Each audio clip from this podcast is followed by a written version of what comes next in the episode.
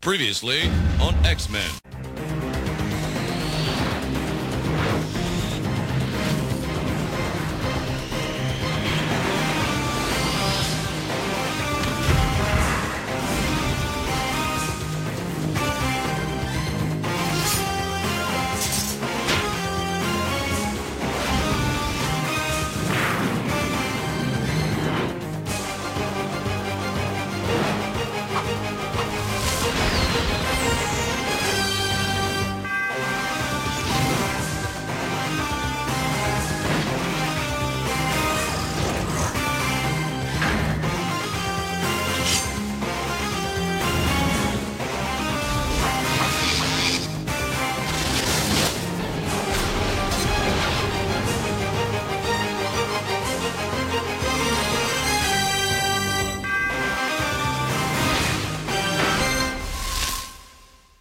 Hello，大家好，欢迎收听最新一期的 WGBS 电台。这一期呢，我们来聊我期待已久的一个话题啊，X 战警。准确的说呢，是希克曼时期或者说 Krakoa 时期的 X 战警联赛。然后参加这一期节目的呢，大家都来自我介绍一下，我是 Louis。大家好，我是 CC。呃，大家好，呃，我是卡文。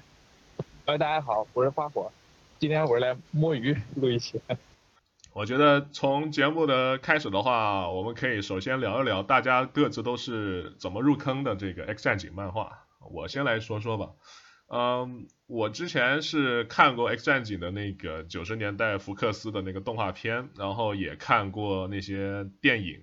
不过呢，真正要开始认真的去系统的读 X 战警漫画的话呢，还是要感谢这个希克曼的这个。X 战警的这个 Krakoa 时代，就是读了他的这个 House of X and Power of Ten，然后我才真正去感兴趣，去开始读 X 战警。然后我当时读完这个 House and Power 之后，我第一个跑去看的是莫里森的那个 X 战警，然后当时就觉得哇，我为什么等到现在才开始看 X 战警？我真的太喜欢。卡莱呢？你是怎么入坑的？哦，我我忘了。你记不记得你第一次读的战警是什么什么漫画？呃，应该是好像是莫里森时期的，就是新 X 战警。但但是但是应该不是当时出的时候就读，是后来有人推荐，然后就就补了莫里森的那个 X 战警。嗯。然后觉得确确确实挺好看的，但是但是当时连载，呃，我当时入坑的时候连载的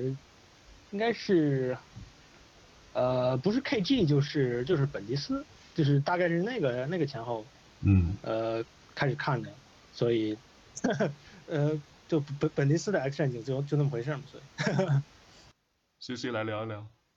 我的话，我应该是小时候在电影频道看到 X 三 X 三电影的那个介绍，有一幕就是秦格雷黑化之后，从教授的学校跑出去，用念力把大门撕开，那幕比较印象深刻。后来就是长大了，开始接触网络的时候，我就想起那一幕，所以就网上搜关于 X 战警资料，然后差不多就这么入坑了。那你记不记得你自己读的第一本这个 X 战警漫画是什么？应该是凤凰挽歌。啊，那不会，那不会非常的这个头晕呢？对，然后差不多，然后差不多就是慢慢的开始，嗯有段时期我记得就是先是从国内把能接触漫画全都看过，然后接着。又把就又升到外网上去，先是从 Wiki，然后还有一些 CBR、CV 这些网站，网站差不多就是什么都看，就是混混看一段时间之后，再开始系统的系统的看。系统的话，我记得应该是从我也是，应该最先补的应该是乌托邦时期，还有 AVX 前后那段，接着再往前面推是莫里森时期，然后再往前面就是 CC 那段开始。花火呢？呃，我和路易斯一样，也是从那个呃看那个。动画版入坑的，就是那个动画版给我印象特别深刻，呃，里面有一个那个名场面嘛，就是金刚狼坐在那个靠在那个床上，然后摸着那个相片，那个你们应该都应该有印象深刻。嗯。那我我特别喜欢看。然后之后我开始开始就是搜索漫画的时候，我记得我第一本是那个 Joss Whedon 的那个惊世骇俗呃 X 战警，那个那个是我看的第一本，就是比较系统的开始看的。第一本读物，就是我觉得那个写的也非常好。好，那咱们先趁热打铁啊，讲一讲这一周刚刚出版的这个《地狱》叫《炼狱》啊，《炼狱》最后一期第四期，大家读完这个《炼狱四》之后是什么感受？感觉希克曼终于把任务完成了。我我我读完的时候就就感觉，哎呀，要是能多一两期的话，可能很多东西就能够讲的稍微不那么紧，不那么急吧。因为很多很多东西，它是属于就是为了把之前的这些铺垫稍微给一个后续，或者说收个尾，然后蜻蜓点水似的，甚至是这个流水账似的，然后全都过了一遍。但是很多东西经不起细的推细的推敲吧，主要还是我觉得可能主要还是这个篇幅限制造成的。卡莱呢，读完之后什么感觉？呃，我也觉得四期太短了，就是，呃，前两期基本上都是在，都是在往前着吧，算是，因为他的来善讲连载就没有，就只只有铺垫，没有没有展开的写，就前两天就前两期我觉得剧情都，就是没有什么发展，然后第三期是，这个比较大的反转，然后第四期结尾再把前面的，呃伏笔再给收回来。呃，总的来说四期呃篇幅有点太短了，然后如果你想，如果要是他是作为他原先原定计划，不是他的三幕式嘛，就是呃这应该是第二幕的，就是呃 X 王朝嘛，Reign of X 是 X 王朝吧，就是呃 Dawn of X，Reign of X，对对对，所以它应该是就如果是如果是三幕式的话，第二幕的这个呃结尾，它就揭露说这个已经不是。原先的第十世的那个胜利时间线了，就是，呃，那肯定就是会引发的讨论，我觉得会更多，就是网上会觉得啊，对对吧？呃，包括那个，呃，就莫伊拉的整个计划的，呃，的收收尾，因为前前两天他在一个播客里头解释说，他曾经打算让那个 L U N，就是那个写天剑局还有，呃，不朽浩克的那个 L，他来写那个莫伊拉肯的。但是，但是自从呃希克曼，呃确定要离开 X 办公室之后，呃这个事情就就就给他就给他取消了，所以，所以他本来的故事线可能会更，呃展开的会更多。按照他的播客里头，他的原话是那个，他会他他们把这个莫伊拉线就给放到了一个盒子里面，然后在炼狱里面只引爆了一部分。呃，他说之后可能还会有更多接触，但是。至少肯定不是他原定的，就是莫伊拉线，我觉得应该是他会简化了一些可能。是，这个就是篇幅受限啊，对他的这个就光是炼狱这个这这这四这个故事本身的这个限制也是很明显的，有太多这个没有明确给出解释的这个剧情线索，就像比如说这个炼狱火的第一期里面。他有一段是，就是莫伊拉回忆回忆他这个被呃模型女和这个命运女杀死的那个场景嘛，就是莫伊拉第三次转世，呃，这个是和之前那个 House of X 里面的那个场景是一样，但是两个场景在版本里面两个版本存在有很多处的不同，然后这个不同呢，在后面。地狱火的二三四期里面都没有得到明确的解释，只能留给读者粉丝去脑补去猜，就让读者来完成很多的这个背景填充，这个感觉就有点像这个，嗯，某些影迷给这个 BVS 那一句台词 Why did you say that？那后期脑补加很多的这个理由去。呃，justify 他那一个动机就有点像这个感觉了，非常的遗憾。我之前看过那个路易斯给我发的那个那个对比图嘛，嗯，因为我看上面就有很多那个地方都不是说不是都不一样嘛，但是好像很多地方，呃，有很多粉丝都给了就很多长篇大论的解释，呃，就就看每个人解释的都很有那个都有他们的道理，他就自己也 看懵了。对。然后结果这些解释到了最后根本就没有太大的意义，因为他根本就没有时间去解释为什么会有这样子的这个区别，只剩下大家在这里猜。也许以后还会有进一步的这个说明，但是现在这一个第一期的这一段铺垫真的就有点浪费了。我就是感觉就是炼狱这期故事，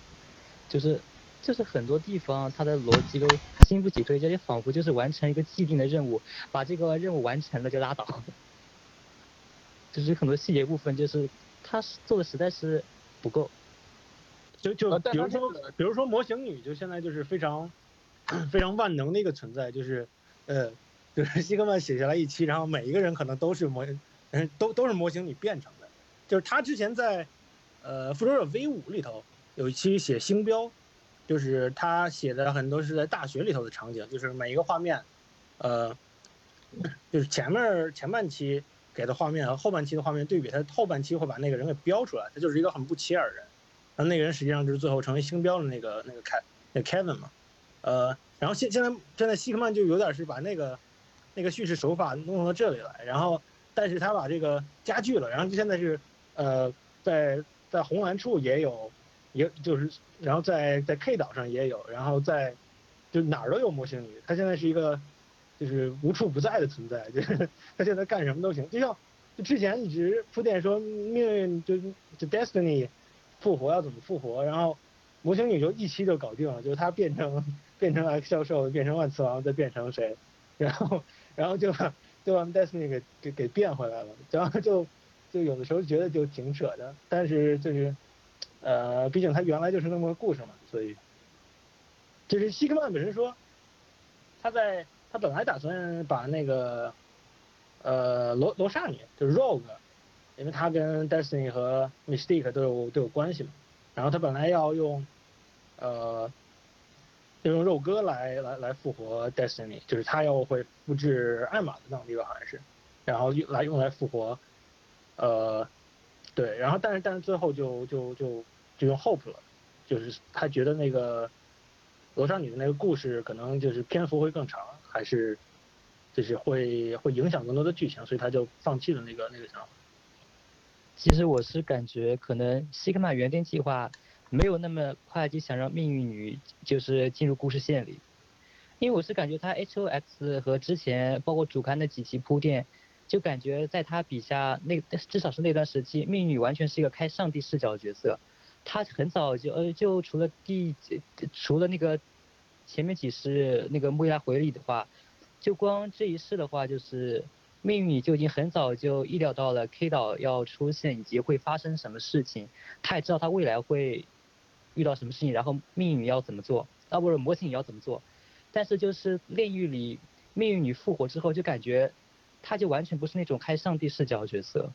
所以我是感觉就是希克曼对命运的计划可能是已经有改变了。就是他可能原定根本没有那么快就想让命运女加入呃加入实际故事里，因为如果是太开上帝视角角色，你放在剧情的话，那好像是不太好写的。所以说让命运加入剧情的话，只能给他限制。他好像剧情里面解释是说他复活回来是比较年轻的版本，所以所以没有没有当初死的时候那么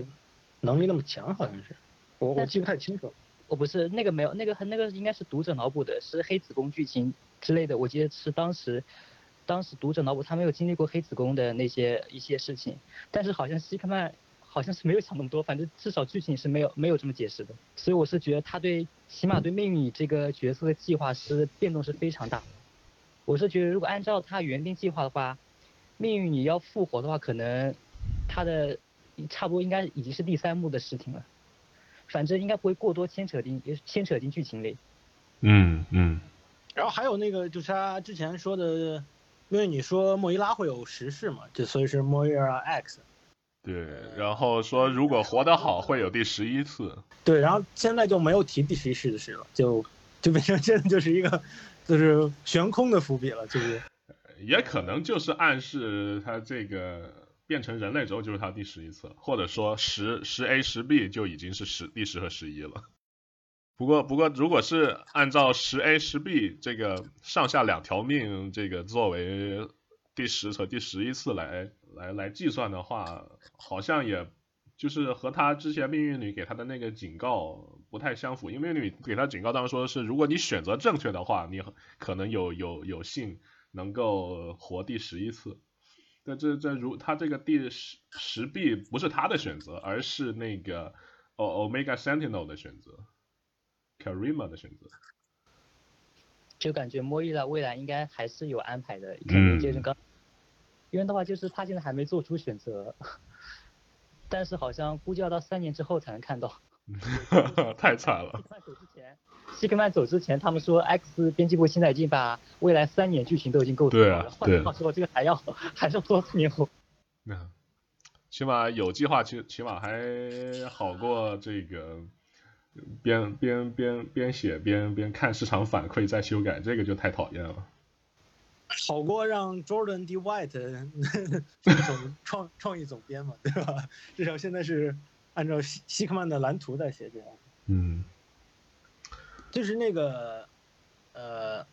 所以说在胜利时间线，莫伊拉应该还活着，对吧？就是 他又又活到一千年多一千年之后了，对吧？有可能，对，但是对，但是胜利时间线就明显他他他就没有胜利时间线的那个记忆嘛，对，因为不是以那个时间线不是以他的死为这个终结的。啊，对对，应该是卡里马也把他的那个版本给覆盖掉。嗯，对对。以前都是他覆盖别人，现在他被覆盖了。嗯。就他说他本来还想写一本叫《虾虾呃皇室护卫队》，就是那个 Imperial Guards。嗯。呃，就是会引入宇宙线的。嗯。就是他现在的剧情是完全没有，他现在剧情应该是除了那个。Brood 之外都应该没有引入宇宙线的剧情，但是他本身在新变种人的时候是暗示他们要有呃宇宙线的剧情，是的，然后他本身要从 Imperial Guard 那边会会在宇宙线嗯铺垫一个剧情，就是我觉得应该是跟那个那个凤凰凤凰是不是呃我在想是不是那个凤凰之剑啊有可能。就是跟凤凰和矩阵族应该是有关系的，对。然后他会，他们他说会，他原计划里头这两边会，会会就是地球这边的 X 战警和那个，就是先呃皇室护卫队，他会他会在那边用波比和萨姆，这是他最喜欢的，他最喜欢的人，是那两条线最后会会会交叉最后，嗯，但是说到这里，我想起一个非常就是 非常有意思的悖论。就是他在 X 之力量时候就渲染矩阵族逼格，说矩阵族是超越时间和空间存在，所以说只要当时那些机械飞飞升进矩阵的话，就可以无视莫伊拉他对宇宙线的改变，就可以不受莫伊拉能力影响。然后炼狱里，欧姆加哨兵说，在他那个未来，变种人用凤凰把那些矩阵、泰坦矩阵之类的全都杀光了。如果说他们是超越时空存在的话，那不管是欧姆加哨兵不管怎么穿越的话，就是。他们都应该已应该已经没了才对，所以我在想，他是不是用这个用这个故事直接把那个设定给抹抹除掉了？他应该是说那个，如果人类当时飞升的话，他们会有关于莫伊拉的知识，然后就不会再受莫伊拉的影响。但是在他们得知莫伊拉的存在之前，就是莫伊拉还是能够影响到他们。我我不太清楚那个具体的运作方式，但是就当时那个图书管理员，那个就那个小蓝人儿。他解释的是，如果他们飞升的话，他们就会带着莫伊拉能够重启宇宙线的知识，然后之后他们就不会受到影响了。呃，具体的具体的运作方式我也不太清楚。反正就是莫伊拉赶在他们飞升之前先死了，然后就算是让他们没能。哦，对对对，就是他在他在在他们飞升之前死了之后，他就能直接抹除掉时间线了，然后他们就他们就得知不了了，好像是。嗯。好了，那这个 Inferno 的这个第一印象啊，呃，讲完了。我觉得现在有一些没有怎么看过 X 战警漫画的这个听众朋友，肯定听得云里雾里。我觉得是时候可以插入一段对于啊 Krakoa 时期的这个 X 战警这个大致的故事背景和设定的一个介绍。希望这样听了之后，能够对我们接下来聊的这个剧情有一个大致的这个印象。House of X，还有 Powers of Ten，简称呢是 HOX 和 POX，它们的中文译名呢应该是 X 皇室与十之秘，是由编剧 Jonathan Hickman 和艺术家 Pepe Larraz、R.B. Silver，还有 Marte Garcia 创作的两个 X 战警限定系列，由漫威于2019年出版。这两个限定系列以交替出版的方式发行，隶属于同一个完整的故事规划。总共是十二期，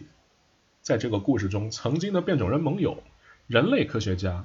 Moira Matagger 的新身份被揭晓，他其实是一位变种人，而他的能力则是轮回转世。整个 HOX-POX 系列都围绕着莫伊拉的十次轮回转世这个设定而展开，讲述他每一世为解决变种人的生存困境而付出的努力。而到了他的最后一次转世，也就是现在的漫威六月六时间线上，孤注一掷的莫伊拉联合 X 教授与万磁王，共同策划了变种人在 Krakoa 岛上建国的事业。他们决心联合所有的变种人，无论是英雄还是反派。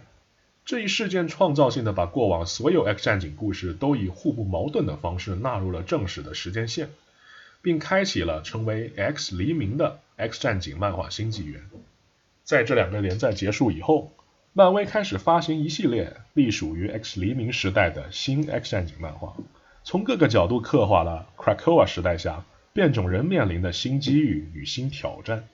呃，那听完刚刚那段介绍，我们可以就是从这个故事的这个出版时间线开始聊吧。首先讲一讲这个《House of X and Powers of Ten》这套漫画，当初发行的时候，就是 X 战 X 战警线的这个刊物就只剩下这两套交替发行的连载嘛。关于这个刊物的名字呢，呃，也是希克曼玩了一点双关梗吧。它这个 House of X 很明显就是 X 皇室，但是 Powers of 啊，这个实际上是十，是罗马字母的十，而不是 X。然后为什么是 Power？就是十之密嘛，所以就是讲的是它这个时间线在这个 X 战警元年、X 战警第十年、第一百年和第一一千年的这个时间点上发生的不同的历史事件，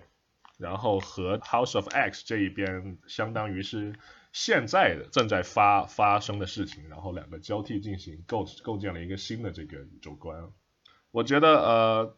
他很厉害的一点就是在《House and Powers of Ten》里面呢，用了一个也是其实现在也不是也有很多人不太满意的一个 Rector，就是把这个莫伊拉这个本来是人类的角色改成了一个拥有呃转世轮回能力的一个变种人。其实这个故事这个点子呢。围绕的中心就是莫伊拉的十次转世，然后每一次都在呃致力于解决变种人的生存问题，每一次的这一个途径方式都不一样。实际上，这个故事点子当初在故事发表的时候，就是连载的时候有一个这个争议，就是在幺二幺三年，好像是在那个时候。当时有一本科幻小说叫做《The First Fifteen Lives of Harry August》，不知道你们有没有听过？讲的，对对对，就讲的就是一个拥有不断转世轮回能力的一个人，然后他的一个历险经历，和莫伊拉这个设定实际上非常像，所以当时就有这个希克曼抄袭的抄袭了人家故事点子的这么一个争议吧。希克曼，你说我看过那本书。是的，是的。但是和那个和那个《明日边缘》的那个《土法鼠之日》都有点像，对。是那个是那个嗯，好莱坞里最常见的那个就是轮回嘛。嗯，就是轮回一天嘛，对。Bill Murray 被困在那一天了。对对对。但是闹得比较大，但是好像大部分的人都不认为那算抄袭。然后因为我记得当时我最见过最搞笑的评论就是，我记得当时 CBR。还是哪哪个论坛？反正我看过搞笑评论，就是有人说，有人说那部小说说什么说质疑希克曼抄袭自己，然后就有人列举一大堆一大堆名字说，呃，我我想告诉那个 那个那个作者说，你可能抄袭这以下作品，然后列出一个书单。就这个评，我当时看到直接发笑。我是觉得希克曼，你要说希克曼没有参考那本小说，因为他自己说看过。好像不太可能，但是应该构不成，就那个 抄袭。对，毕竟转世轮回这个东西并不不是他的这个唯一发明嘛，对吧？对，尤其是在国内的话，就是更加常见，所以我们国内更加不觉得有什么。嗯，就就是实现者呀，就莫伊拉就是实现者。就我有个理论，就是他这个有很多是跟超级英雄军团是有关系的，就是因为超级英雄军团本身也有复活机制嘛，就是。虽虽然不不不是像希克曼这样直接当成官方的一个新设定列出来。但是无论是 James Shooter，还有当初白银年代的超级英雄军团的剧情，都有着就是谁谁谁死了，然后队友们就把他给复活了这种剧情。然后 James Shooter 最后是直接有一个机器就能够修复他们的身体，然后包括莫莫莫西达就跟实现者似的，可以重置时间线嘛。但是实现者是他他从他的时间线结尾跑到现在来，来修改时间线，然后也确保他能回到他原先那个时间线。呃，还有就是超级英雄军团本身是呃会员制嘛，就是俱乐部，然后所以是他们是投票的，就是呃。大家可以投票来决议说新的超级英雄军团的成员能不能加入，然后希克曼本身是超级英雄军团的粉丝嘛，大家应该是知道的，所以，所以我觉得这个他这个议会制，包括后面的 X 战警投票，实际上都有这个，都都向这个方向致敬的这个 这个这个倾向。我觉得，呃，卡莱说的这个，哦，我想我想我想说一个地方，就是我不知道这个 Power of X 和那个原先 DC 要搞的那个五 G。是否有一些呃相通之处？就是就之前人家讨论的那个，呃，DC 原先要搞的那个五 G，，不知道是不是不知道是不是从，呃，希克曼那个点子里面参考出来的？就是感觉呃有一些相似的地方，比如说他原先 DC 也想搞一个，比如说 GSA 时代，比如说是从呃第零年开始，然后后面是从第一年开始，第十年开始，第一百年呃一一百年是那个泰坦时代。一千年是那个军团时代嘛，然后现在时代就是超人蝙蝠侠时代嘛。我不知道他，我不知道他是不是准备呃，我不知道他是不是有参考过那个希克曼的那个点子，或者说希克曼，呃或或者说希克曼之前有意无意在 DC 这边提过还是怎么？因为这个和军团联系也也挺大的，对不对？因为军团它本身就是呃一千一千年线嘛，嗯，就是你你们觉得呢？就是有没有？因为因为希克曼本身也是军团粉。我我觉得，我觉得有可能，因为在这个呃，希克曼来重新回到漫威写战警之前嘛，他不是先去跟这个 Dan DiDio D D D 先去吃饭聊了个天，就是谈这个企划嘛。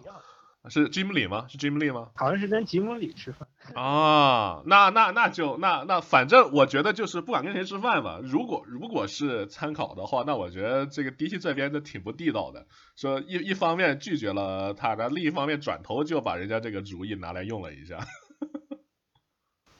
还有就是我不知道你们有没有注意到，就是本迪斯后来写了那个军团，在第二期还是第几期，他那个呃有一个扉页嘛，他提了一个。海格力斯之力就是 power of 海呃是海格力斯还是谁？就 power of hex 哦海呃海克斯海克斯海克斯 power of hex，然后他其实就是玩那个 power of x 的梗。其实其实我觉得希克曼跟这边应该是还是有一点就是概念上的，就是他他被他呃他被他借鉴嘛，就就是你们觉得呢？嗯，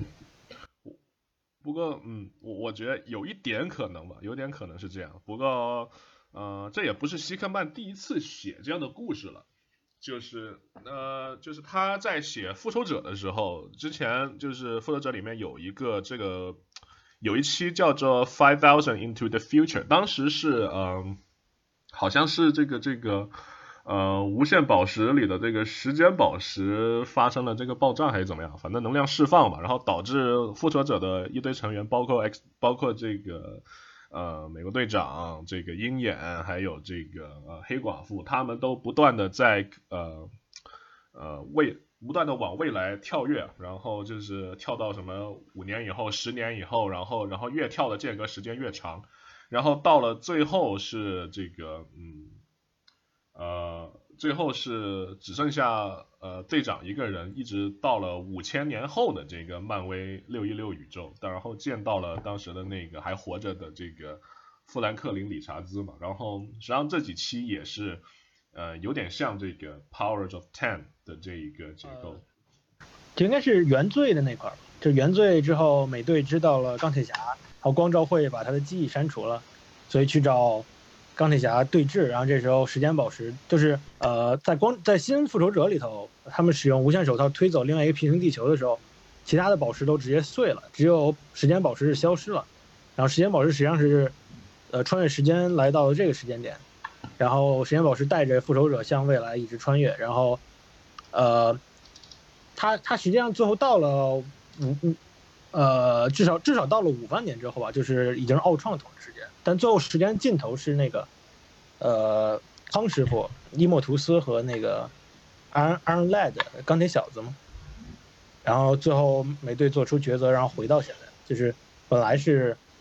本来是他们要把那时时间宝石给静置在时间的尽头，就是嗯。然后，然后就时间穿越这个故事就，呃，希克曼其实用的还挺多的，包括在那个他的呃圣盾圣盾会，呃就是那个也也叫 Shield，呃那个里面是那个那个天神组之子，然后分裂了时间线，然后创造了三个时间线应该是，然后特斯拉本身应该也是穿越了时间来的，就就就大概是这样。呃，那咱们接下来聊一聊这个 H O X 里面具体的一些剧情吧。我我很喜欢的就是他在未来里面创造的两个这个叫 Chimera 变种人啊，混合型变种人的这个角色，一个是叫做 Rasputin，呃，是很明显是刚力士加这个密克，然后再加上这个 Kitty Prime 啊 K Prime，然后还有一个是 Cardinal，然后那 Cardinal 那一个。呃，外形上就很明显是有这个这个这个 Necro 的夜行者的这个基因在里面，然后其他的其实看不出来，除非是看他这里面的介绍才知道，就是他融合了哪些变种人。这两个角色，呃，我之前看他在这个 Powers of Ten 里面，他们的这个剧情最后是进到了这个黑洞里面嘛，我还以为他们会在炼狱里面出现，结果发现这两个角色就这样不了了之了，挺可惜的。我当时没觉得他们会有后续，我觉得当时 P S 那个说法就是他们就是自杀了，相当于，应该就是应该应该就是突出他们全都灰烬的意思。呃，就是那个奇美拉变种人，实际上在莫里森的那个连载里头也出现过，就是一百五十年之后，呃，是那个 Sublime 控制了野兽的身体之后创造的，也有奇美拉变种人。就是希克曼可能不是原创，他可能是致敬莫里森的这个。呃，一百五十年后，你说的是不是他那个呃，差不多最后一期了？他那个一个时间跳的啊。啊，对对对对对，啊，是那个 Cassandra Nova 变成变成了这个变种人的领导的那一段。是那个是卡山，呃，是那个是诺瓦诺瓦带领剩下的变种人去对抗已经。被病毒侵占了意识的野兽，对啊，那就是在收尾，是 Here comes tomorrow 对吧？是那一段对吧？就那一段，嗯，就就就是莫里森的那个结尾嘛，就是他跟 Mark Silvestri 合作的那个六期，就是是因为时间线，是因为就是因为镭射眼放弃了吧？原先的时间线是镭射眼放弃了，所以未来就毁，就就变成那样了，就是野野兽因为过度使用 Kick 被 Sublime 给控制了。然后，然后引发了什么物种战争？我觉得那个其实还挺有意思的，就是因为不只是人类和变种人了，还有其他的物种，就还挺逗的。然后就就反反正扯远了，就是他在那里头创的，呃，野兽用基因技术创造了那个夜行者和呃和那个 Jamie，呃，就是那个复复复复复复制，就 multiple 的，叫什么叫什么来着？呃，就反正他能够复制自己，然后能够。能够能够穿越，然后也能够能够瞬间移动，还能够就激光眼，然后他还把后边用一个呃心灵寄生虫的能力也给也给奇美拉到他们上面了，就是他之后的那个意识就能够直接感染，就是像病毒一样传染，就创造了一个心灵瘟疫，然后所以那个时间线就彻底没法救了，就因为他所有接触的人都会被他的心灵瘟疫给感染，呃，反正就是他当时就是有有那么一个奇美拉变种人。我想问一下，就是他们他们在岛上复活的那个蛋是怎么来的？是不是之前就是本迪斯写过一个变种人，他他能力就是下蛋，但是他没有，但他没有交代这个复活的能力啊？是不是？复活的那个机制就是几个变种人，他们实际上五人组嘛，五个人，然后他们本来各自的，他专门有一期里面有一段就是解释。就是这五个人，他们各自的能力并不是每个都特别看起来特别有价值，但是组合起来发之后，然后造成了这一个得到了这一个复活的这一个机制吧。然后包括比如说像你刚才说那个蛋，它那里面提到就是制作这个蛋的这一个变种人，他一开始只知道自己能够造这种金色的这种球形物体，但是不知道是什么。然后等到后面有人研究了之后，才发现它这里面实际上是一种有机物，是一个类似于蛋一样的这一个东西。那这样的话，我觉得希克曼就是对他这个改编还挺好的，因为因为按照因为按照原先的设定，他他就是个蛋嘛，这没有那个别的那别的能力，因为我所以我觉得这个希克曼这点改的可能还挺好的。对他这里面提出就是黑岛时期以来提出的有一个核心概念，就是变种人能力的互相协作嘛，合作使用得出新的效果。这个还是在有的刊物里面，比如说啊，呃，Vida Ayala 和这个 Rod Hayes 新变种人，它那里面就有，还包括早期的这个呃 X 特工队 X Force 里面也有，就是几个变种人的这个能力结合起来产生的新效果的这方面的这一个阐述描述吧，刻画。在此之前的话，其实这方面的这一个呃，在这方面下的这个心思其实并不特别多。大家最熟悉的这种呃，这个这个配合，应该就是金刚狼和这个刚力士的那个 Fastball Special，就是很很粗暴的，就是把金刚狼当这个炮弹吧扔出去，就挺没意思的。是后来尤因在写天剑局的时候，还特意解释了，说是变种人技术它的雏形 就是金刚狼和刚力士他们组合技那个。对。但我觉得这好像有点强行清兵的感觉，嗯，因为我觉得圣五呃就那个复活五人组，他们让五个人来复活，这个好像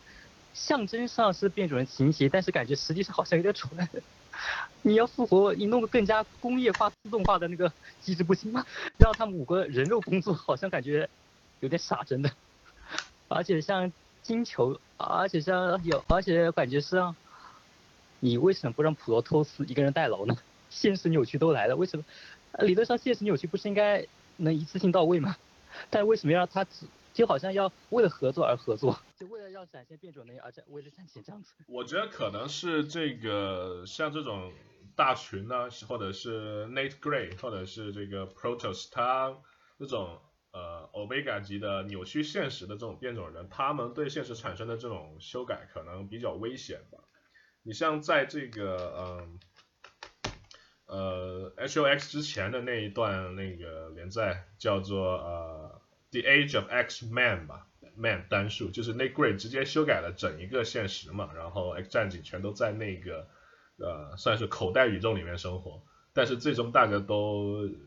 认清了这个现实的这个问题，知道这是假的，包括之前在在几年前那个 X 那个 M 皇室不也是这个样子吗？我觉得可能就是为了。嗯，不想就对于这个当下的这个世界产生太大的这个影响吧，所以就采用这种更加呃 subtle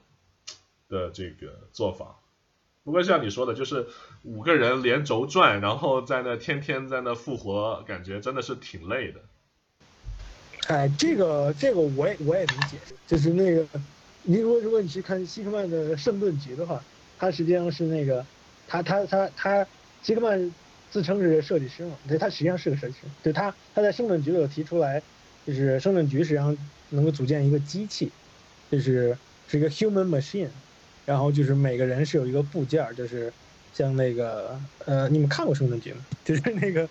主角是主主主角是 power source，然后米开朗基罗是是是领领领航人吧，然后还有特特特斯拉，还有。那个，他们每个人都是有一个机器的部件，他估计是把那个点子给用到这里来了，就是实际上是一个一个组织是成为了一个机器，就是来来完成一个目的。他他人选的可能就怪怪的，因为你 X 战警里有那么多这个 Reality Warper，就就什么都能做到。像大群，我记得就是他在 Way of X 里是不是就自己复活的？就他实际上，对对对，大群根本不需要这个别人帮他。就就用不到五个人，其实应该。OK，呃，刚才说那个你提到这个《圣盾传奇》里面嘛，然后他在这个实际上他的那个复仇者，呃，里面其实也是就是呃差不多第一期吧，就当时就是 It started with a great idea 嘛，然后是托尼和这个史蒂夫在看组建新的这个复仇者人选，然后他有一个很大的一个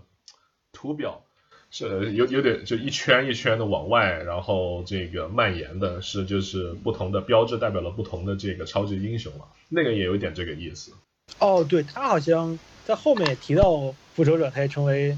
呃，就是 The Great Machine 还是还是 Avenger Machine，就是好像是美队和。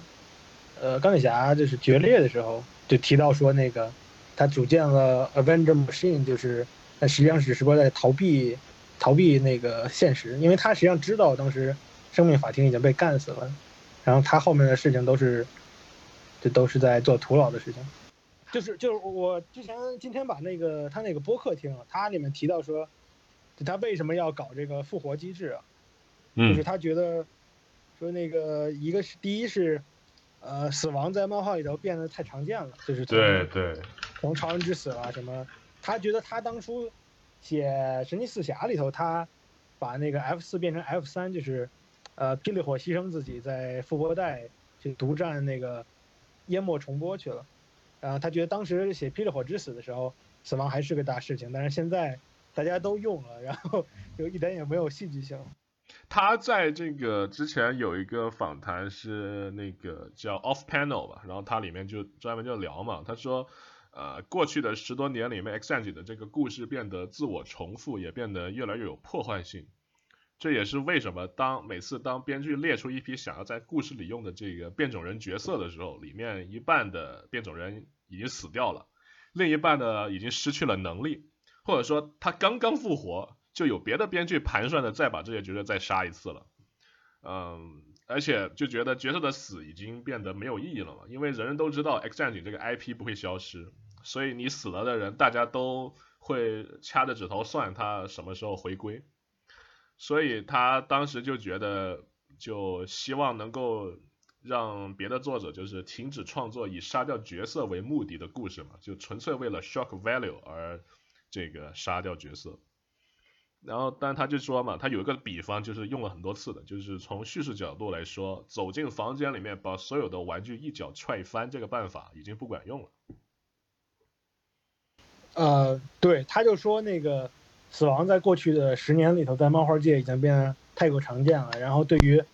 呃 X 战警来说，尤其就是从呃。从 Death of X，是是就反正是镭射眼死，然后从 AVX 开始吧，就是什么 X 教授死，然后金刚狼死，然后镭射眼死，然后到 Rosenberg 的那个 Uncanny X Man 里头，就每期都在死人，基本上就莫名其妙就在死，然后然后就反正就是他觉得死亡变太常见，所以他想挑战，说没有了最终的这个这个这个 stake 叫什么叫风险吧，就没有了最终风险的漫画，就挑战没有死亡的漫画。就在没有死亡之后，你在漫画里还能够给他们，呃，创造怎样的危机？就是你不会死了，然后之后你才能够创造真正有趣的故事。然后第二点，他说是为了让让这个 X 战警的读起来的体验变得这个非人类化，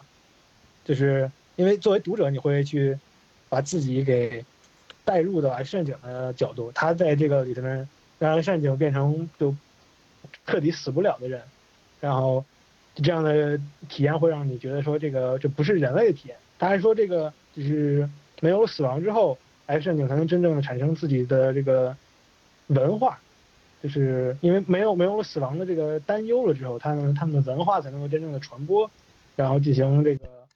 扩张。但但这这个我我我不是很同意，因为莫里森时期实际上就也也也创造过说那个。就是变种人摇滚还是什么东西？就变种人音乐啊什么的。就第三点，他说就是说变种人会所有的变种人，包括好的坏的，都联合起来来对抗这个死亡啊这些所有的这些危机，来来真正的跨越对于变种人这个种族来说的困难。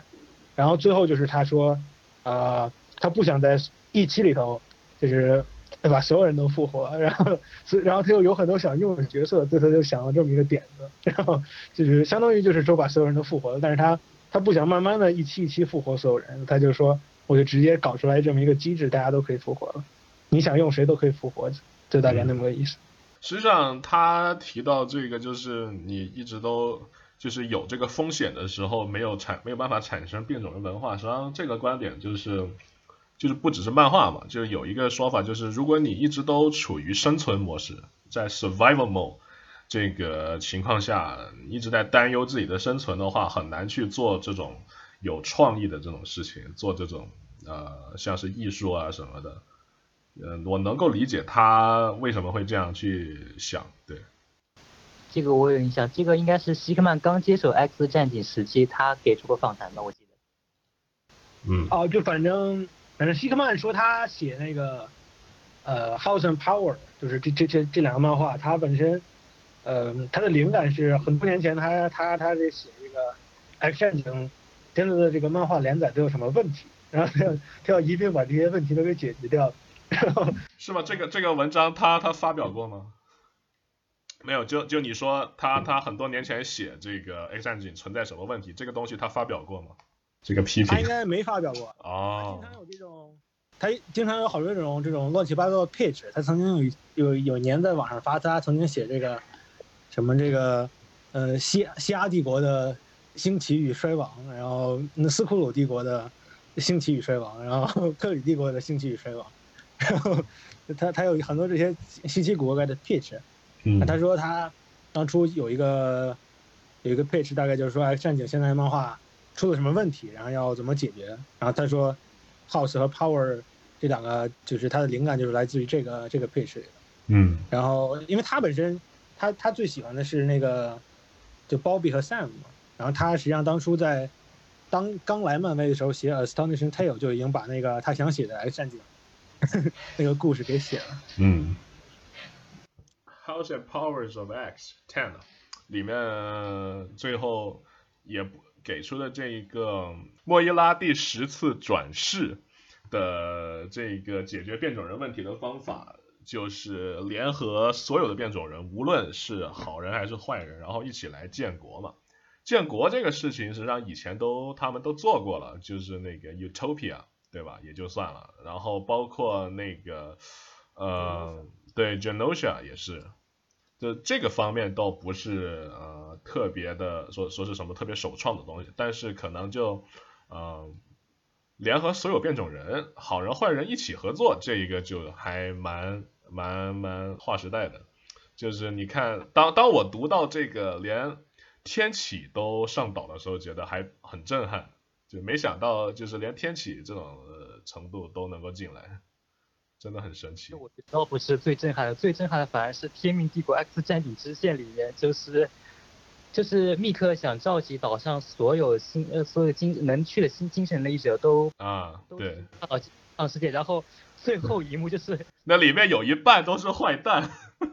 黑皇后 对对啊，昆汀在里面都已经算是善男信女了。是的，是的。当时感觉你们是去抄家灭门的吗？我当时这个想法。嗯。而且还不是一般的坏的，不光是反派，还不是一般的坏人，都是恨不得都是都是黑皇后和影王那那种级别。对对对。我当时看到那幕直接笑死了。